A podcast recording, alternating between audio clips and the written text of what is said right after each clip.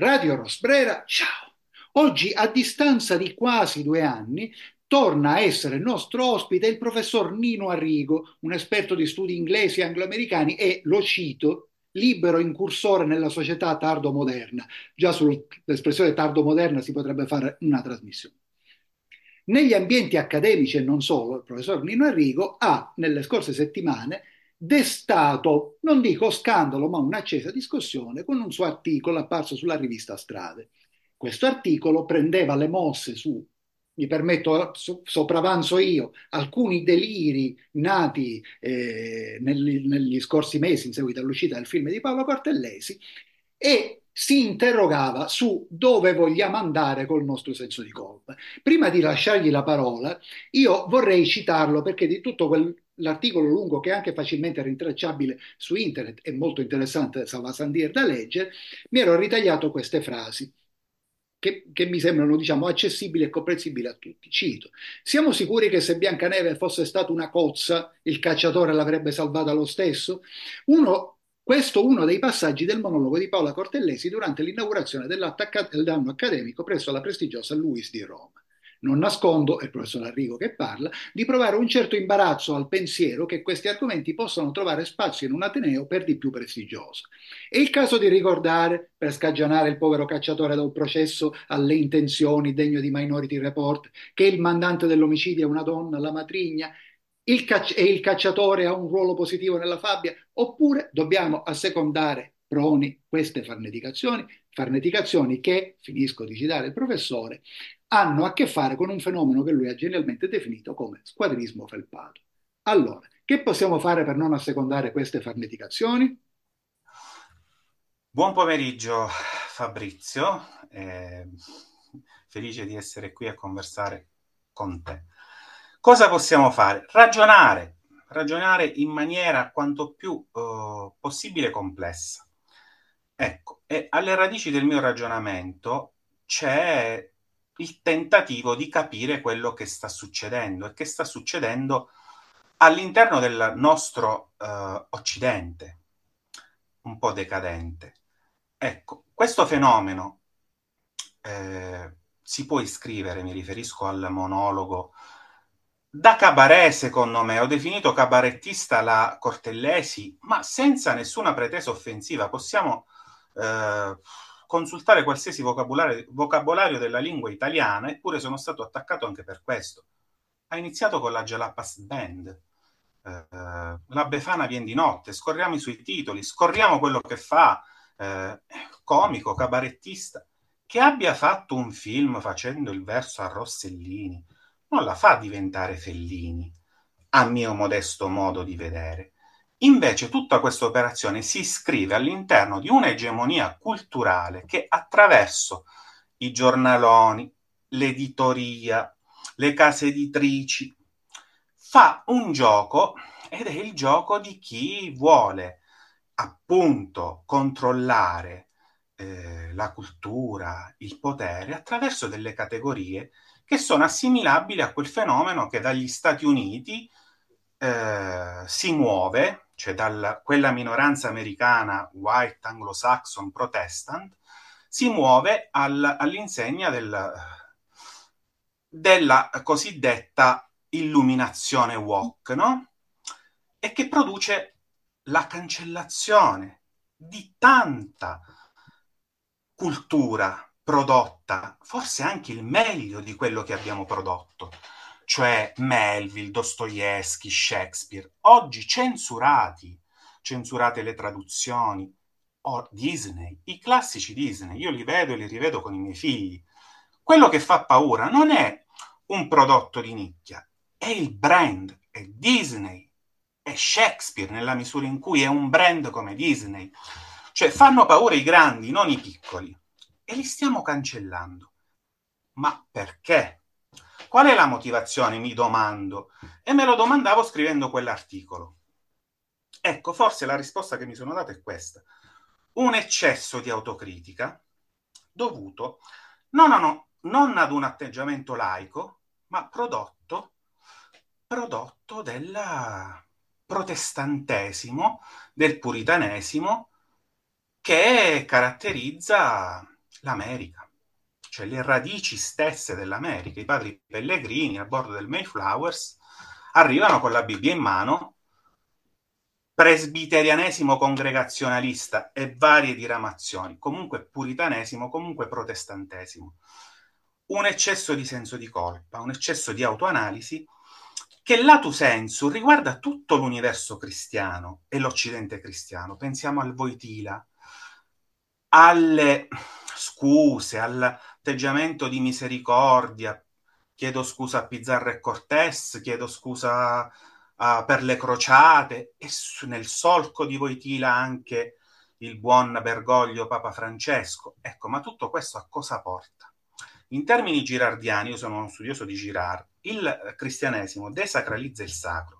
Il sacro è quel sistema fondato sulla violenza e sulla polarizzazione verso un capro espiatorio che riporta l'ordine nelle comunità.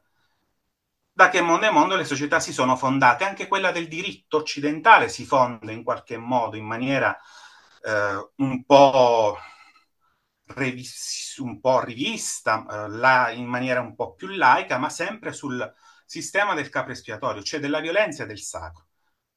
Individuata una vittima sacrificale, quella vittima poi è in grado di riportare l'ordine nella società, nella comunità. Il cristianesimo rivela tutto questo meccanismo e a questo punto, venute meno le stampelle sacrificali, non c'è più l'ordine, ma rimane un mondo in preda a cosa? All'apocalisse, all'escalation di violenza. E questo mondo sembra somigliare proprio a questo assunto. Se noi ci mettiamo del nostro, cioè noi facciamo un'eccessiva autocritica, noi vogliamo pagare per colpe, anche per colpe che non abbiamo commesso noi Occidente.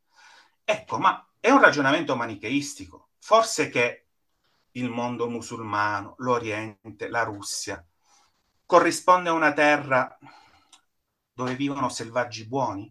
Pensavo anche alla parabola dei film western americani. Prima gli indiani erano tutti cattivi, poi a un certo punto, gli anni 70, il western ecologico, ho rivisto Corvo Rosso, non avrai il mio scalpo, con Robert Redford. Ecco, fa capolino un indiano che comincia a nutrire sentimenti, che quasi, e allo stesso tempo il ragionamento si fa complesso: il bianco può essere un selvaggio se l'ambiente lo condiziona e lo determina in un certo modo. Oggi all'insegna della cultura woke avremmo bianchi sporchi, brutti e cattivi e pelle rossa, tutti buoni. Il mito del buon selvaggio, ma è una riduzione al semplice. La riduzione al semplice, il buonismo, sono un'operazione violenta. È un'operazione violenta. Io ora racconterò un breve aneddoto per interposta persona e poi ti farò due domande.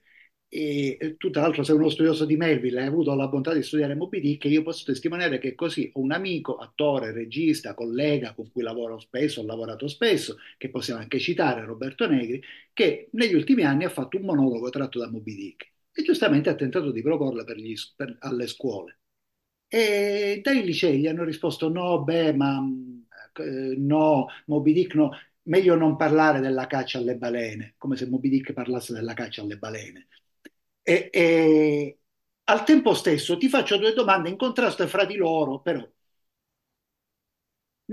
comunque il mondo europeo bianco ha, io sono contrario in generale nella vita all'uso del termine colpa, però genericamente ha comunque delle colpe nella storia. Come si affronta questo? E però al tempo stesso come si affronta in un mondo in cui quel mondo protestante, bianco, anglo-germanico, che è l'America del Nord, continua ad avere le stesse colpe, perché l'Afghanistan, l'Iraq, l'Ucraina, che almeno in parte è una colpa loro, e continua, la Palestina, continua ad avere le stesse colpe. Beh sì, autocritica fino a un certo punto sì. Io da persona libera 2 anni fa valutavo per esempio l'aggressione dell'Ucraina mettendomi al riparo dalla propaganda e pensavo alla guerra di Crimea del 1857, cioè allo zar Nicola II che cerca il suo sbocco a mare. Quindi non giustificavo, ma capivo Putin, cioè realismo politico, ecco. Eppure la propaganda mi dava fastidio, era urticante. Zelensky, la sette che lanciava la fiction con Zelensky, ecco, era un eccesso. Oggi però c'è un altro eccesso, è l'eccesso del comunicato recente di Conte, che è un comunicato violento, violento nel suo buonismo, violento nel suo populismo demagogico, perché diciamola tutta, se noi siamo a favore della pace, non facciamo politica. Un politico non fa la pace, la politica è la continuazione della guerra con altri mezzi, con mezzi che sono violenti, che sono fatti di ricatto, che sono fatti di tutte le armi che in guerra consentono di vincere una battaglia. Ecco, cioè, non vorrei essere estremo e radicale, però ecco, la vita di tutti i giorni è incompatibile con la carità cristiana. Ecco, siamo tutti buoni cristiani. Però mi viene in mente una nota del diario Pavesiano. Pavese era un grande moralista, un grande lettore degli americani, dei russi, un grande intellettuale. Vado a braccio, ma in una nota del diario, bellissima, di grandissima intensità, si legge: idiota e lurido Kant, se Dio non esiste tutto è permesso. Solo la carità è tutto, Cristo e Dostoevskij, tutto il resto sono balle. Poscritto: la carità però vuol dire annientamento. Attenzione. Ecco perché bisogna trovare un equilibrio nella vita, nei ragionamenti e in tutto. Autocritica sì, libero pensiero sì, pragmatismo anche. Moby Dick di Melville insegna il pragmatismo. Ecco, è il prodromo dalla stura alla filosofia americana. C'è un bell'articolo di Enzo Paci su Moby Dick e la filosofia americana. I pensatori più recenti, penso a un Richard Rorty, devono molto a quel romanzo. Ecco, Melville è un pensatore complesso, che fa le critiche, sa fare l'autocritica. Moby Dick è un testo morale. Con la Bibbia in mano, Melville fustiga l'Occidente, ma sa dire attenzione, cioè, il buon selvaggio, il buon Queequeg, non è così buono. Stiamoci attenti e guardiamoci le spalle. Ecco, l'America, oltre a essere il nostro ombrello, il nostro esercito, perché l'Europa, diciamo, ai noi, non ha un esercito, non lo avrà in un orizzonte temporale da qui a 10-20 anni, non lo potrà avere. Abbiamo bisogno degli Stati Uniti. In un mondo qual è quello di oggi, soggetto a revisioni continue, ecco, l'Oriente non mi sembra così pacifista, né la Russia né la Cina. È anche il nostro orizzonte di senso. Le autocritiche le dobbiamo fare, ma anche le critiche. L'Afghanistan, la Palestina e tanto altro, il Vietnam, tutta una politica imperialista da criticare, ma non è immune da imperialismo il mondo dell'Oriente che noi scegliamo. Ma perché, mi domando anche in maniera così acritica a volte, perché sembriamo sceglierlo? Non lo so, facendo psicologia da quattro soldi, anche per via dei nostri fallimenti, pensiamo di trovare un orizzonte nuovo, utopico. Ecco, ma non è così. L'omicidio di Navalny, cioè, ce lo insegna. Forse noi... oggi, ma è difficile fare il garantista a favore di un sistema che ovviamente non è democratico. Anche la nostra democrazia ha dei limiti enormi e forse non è democrazia, ma la peggiore cosa, a eccezione di tutte le altre, come diceva Churchill. La peggiore forma di governo, a eccezione di tutte le altre. Forse noi, diciamo, avendo viaggiato in generale nella mia vita, forse soprattutto negli ultimi anni, un po' per il mondo, credo che noi europei, in questo non so come sono i nordamericani, noi abbiamo un'impressione di generale fallimento di alcune cose, o di decadenza più che di fallimento, legata anche a una percezione di vecchiaia e di indolenza come nella famosa poesia di Verlaine. Io devo dire una cosa, e mi permetto, la dirò apposta in maniera volgare. Quando tu torni in Italia da altri continenti, quello che ti rendi conto appena arrivi negli aeroporti ovviamente non sono proprio i poveri europei, è che ci sono moltissimi vecchi e, perdon, moltissimi froci. E non è possibile, ragazzi, non è possibile che ci sia realisticamente questa incidenza dell'omosessualità che nel resto del mondo non c'è. Quindi è una cosa che è diventata di moda essere. Perché non c'è, perché il resto del mondo ignora il tema dell'esistenza dell'omosessualità e delle macchine elettriche. Nessuno parla dell'esistenza di queste cose, che sono due enormi invenzioni, tanto l'omosessualità come... per la maggior parte è una costruzione sociale. Io sono un costruttivista, quindi quanto le macchine elettriche, che poco invece sono totalmente insensate, quelle, diciamo, categorie, e ce l'abbiamo solo noi. Ma tutto questo avvitarci su noi stessi, vedi che è un cortocircuito, perché da una parte c'è l'idealizzazione del buon selvaggio, dall'altra parte noi creiamo una società diversa in cui noi siamo portatori di valori superiori di cui però solo noi sappiamo l'esistenza. Esatto. Mi viene in mente una cosa, l'algoritmo di Facebook ha censurato un mio amico perché ha scritto un post con una foto di un finocchio selvaggio, ha nominato il finocchio selvaggio, era un finocchio selvaggio. L'algoritmo lo ha stoppato. Ecco, l'intelligenza artificiale. Ora, il punto è questo. Io non sono mai stato un omofobo, anzi al contrario. Però tutta questa attenzione nei riguardi del patriarcato, della lotta al sessismo, che diventano paradigmi attraverso cui puoi rileggere a ritroso, contropelo, tutta la storia della letteratura, della cultura, operazione veramente terribile, diciamo, e puzzano di bruciato.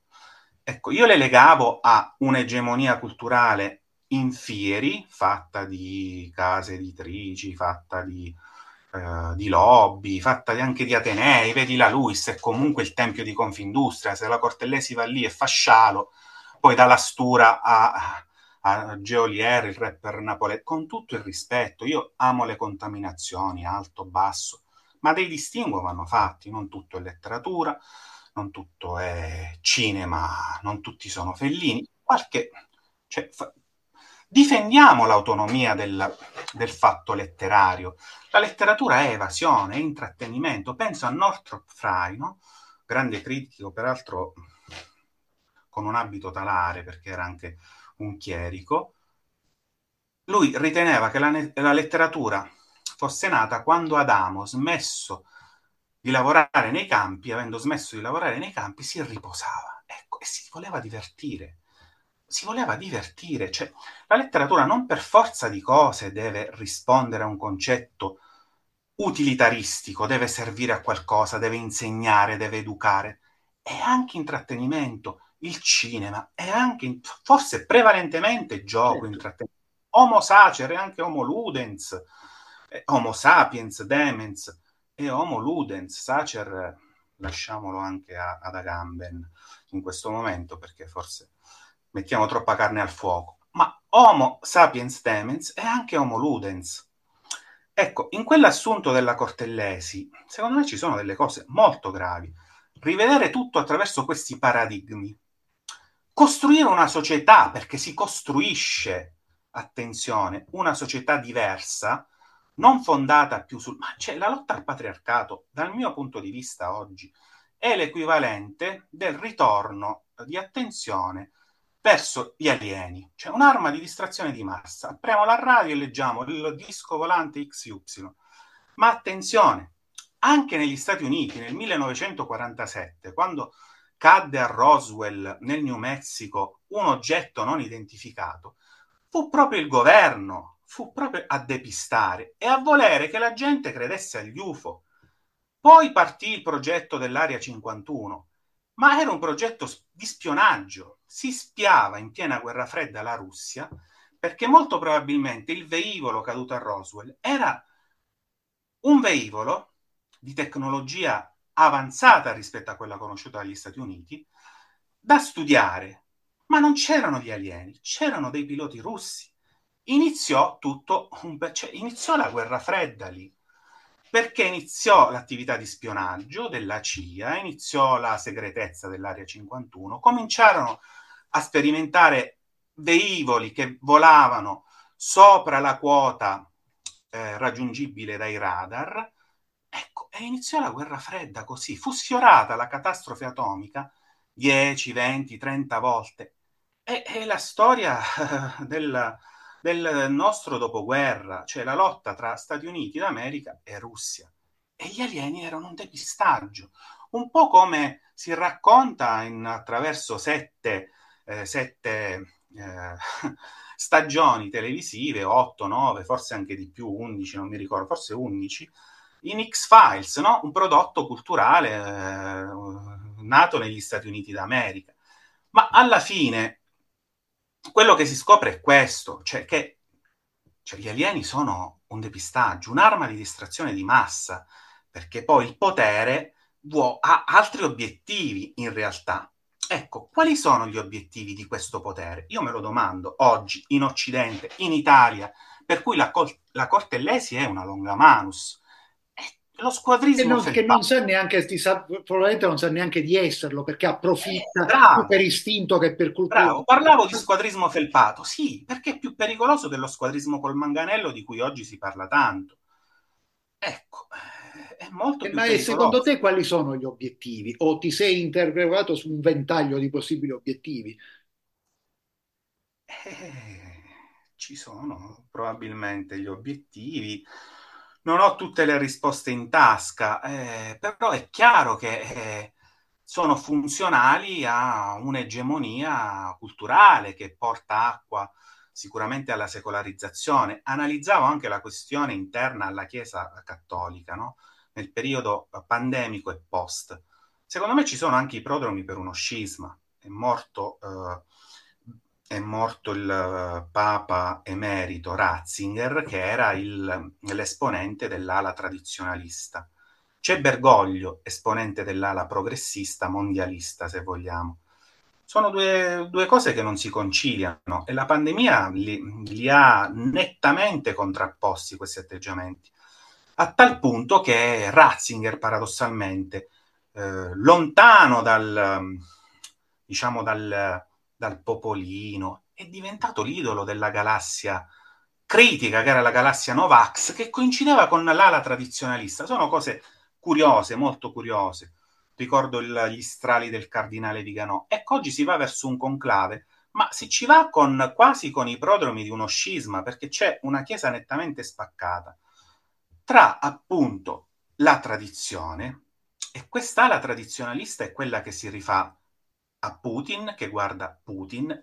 Parliamo di propaganda adesso, perché c'è un legame stretto e diretto con la Lega, partito della Lega, con il Movimento 5 Stelle, con questa galassia, con tutti questi corpuscoli vivi nella società che sono i cosiddetti Novax, critici, eccetera, eccetera. E io lo sono stato, ma attenzione, io lo sono stato da persona libera, da persona che poi, quando le cose finiscono, rientra, diciamo, dentro il suo steccato, che senza padroni. Infatti, diciamo, il problema sono i padroni. Esatto, tu poco fa hai citato Agamben. La mia professoressa del ginnasio diceva, con una battuta, si riferiva agli estremi politici: gli estremi si toccano. E la cosa interessante è che noi, non lo so, io parlo per me, che sono un estremo laico, senza per questo volermi paragonare ad Agamben, eccetera. Alla fine sì, è vero che durante il delirio sanitario mi sono trovato d'accordo o su posizioni simili ad altri estremi, sì, dove in realtà però gli estremi non eravamo noi. Cioè, in realtà l'estremo era quello che non lo sembrava. Il problema è che tutta la stagione pandemica o pseudotale ha cambiato il paradigma, e ciò che ora si vuole fare finta che sia normale non lo è, e anche l'enorme operazione di rimozione, poi il governo farà la commissione, eccetera, eccetera, ma l'enorme cosa di rimozione che c'è su quei 3 anni immondi che c'è nella vita di tutti i giorni, dove la gente non ne vuole parlare. Poi c'è, vado a memoria perché ne parlavo ieri con un amico, un aumento dell'incidenza dei tumori del 23%, ma non ne vuole parlare nessuno, perché, perché se no devi fare la rivoluzione, perché se no te sei fatto venire il tumore, devi fare la rivoluzione. Ecco, se dobbiamo e se debbo fare una critica all'Occidente, io faccio questa critica: l'Occidente ha perso di vista l'orizzonte, il suo orizzonte di senso liberal democratico e da società aperta, perché un liberale, penso anche a Leonardo Sciascia, che era tuo nonno, no? E che ha fatto una vita particolare, una vita vissuta anche intensamente e politicamente, ma una parabola che poi lo porta dentro un partito che sarebbe oggi il partito radicale, transnazionale, il partito di Pannella, Bonino, gli è stato molto vicino. Ecco, e che ci sta tutto, perché comunque è un uomo libero che ha fatto su proprie molte di quelle battaglie di civiltà. Ecco, oggi quelle battaglie di civiltà, all'insegna della liberal democrazia, a tutela dei diritti civili, dei carcerati, del garantismo contro il giustizialismo, di una società aperta, l'Occidente li sta perdendo, e li ha persi in maniera esponenziale proprio durante quella pandemia, quando Agamben diceva: attenzione, ma questo è uno stato d'eccezione.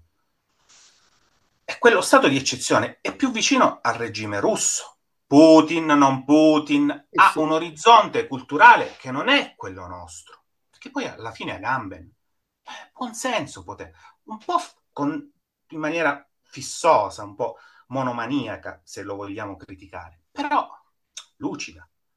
Ecco, però cosa ha fatto il jet set?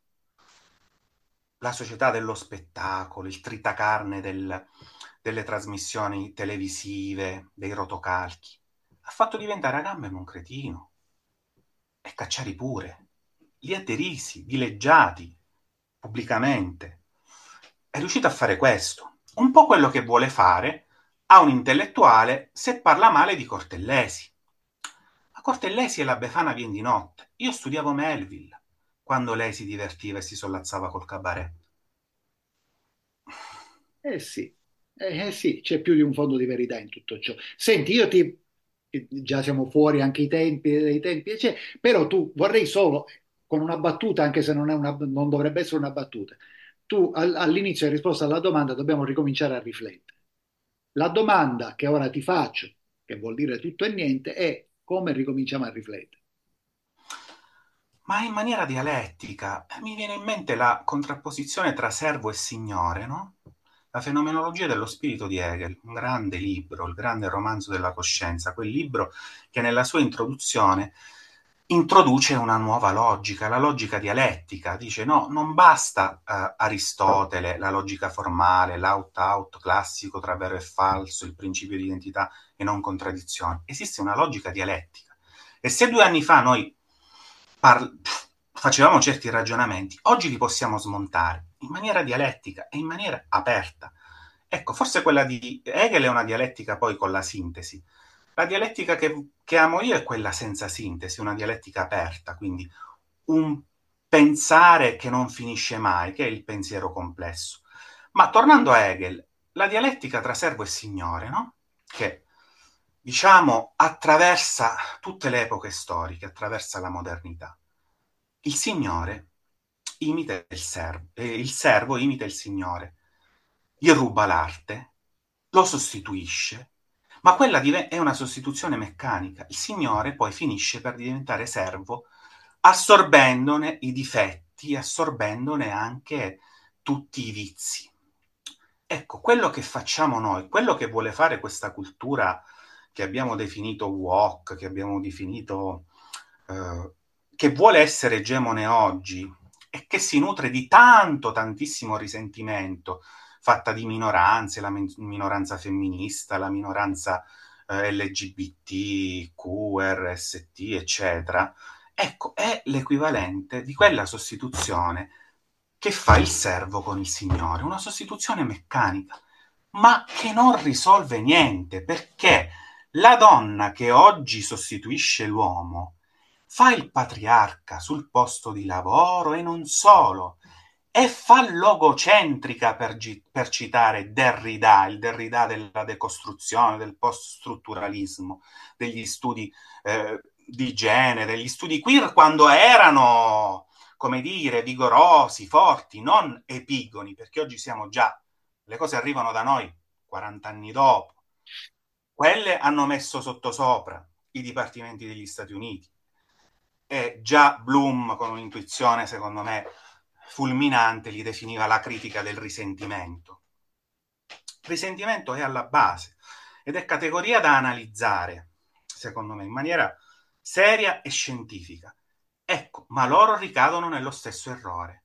Oggi non c'è una donna che fa la donna, cioè che supera il fallogocentrismo dell'uomo che criticava, ma fa soltanto il gioco del servo col signore di hegeliana memoria e non, porta a nulla. Ma forse non volendolo accelererà il processo, perché magari la signora von der Leyen, giocando a fare l'uomo, porterà veramente questo continente alla guerra, non lei ma chi sta dietro di lei, anche dietro il suo cognome che non è il suo, e a proposito di essere fallocentrici, e poi porterà alla distruzione di questo pianeta e dopo rinascerà tutto. Va bene, ma su questo augurio, che alcuni considerebbero pessimista ma non è detto che lo sia, distruggere, distruggere, non c'è altra strada, dice il Don Gaetano di Todomondo, io volevo ringraziare il professor Nino Arrigo di essere stato qui. Una sola frase, cito Hölderlin, poeta romantico: laddove cresce il pericolo, cresce anche ciò che salva. Una speranza, un augurio. Radio Rosbrera, ciao!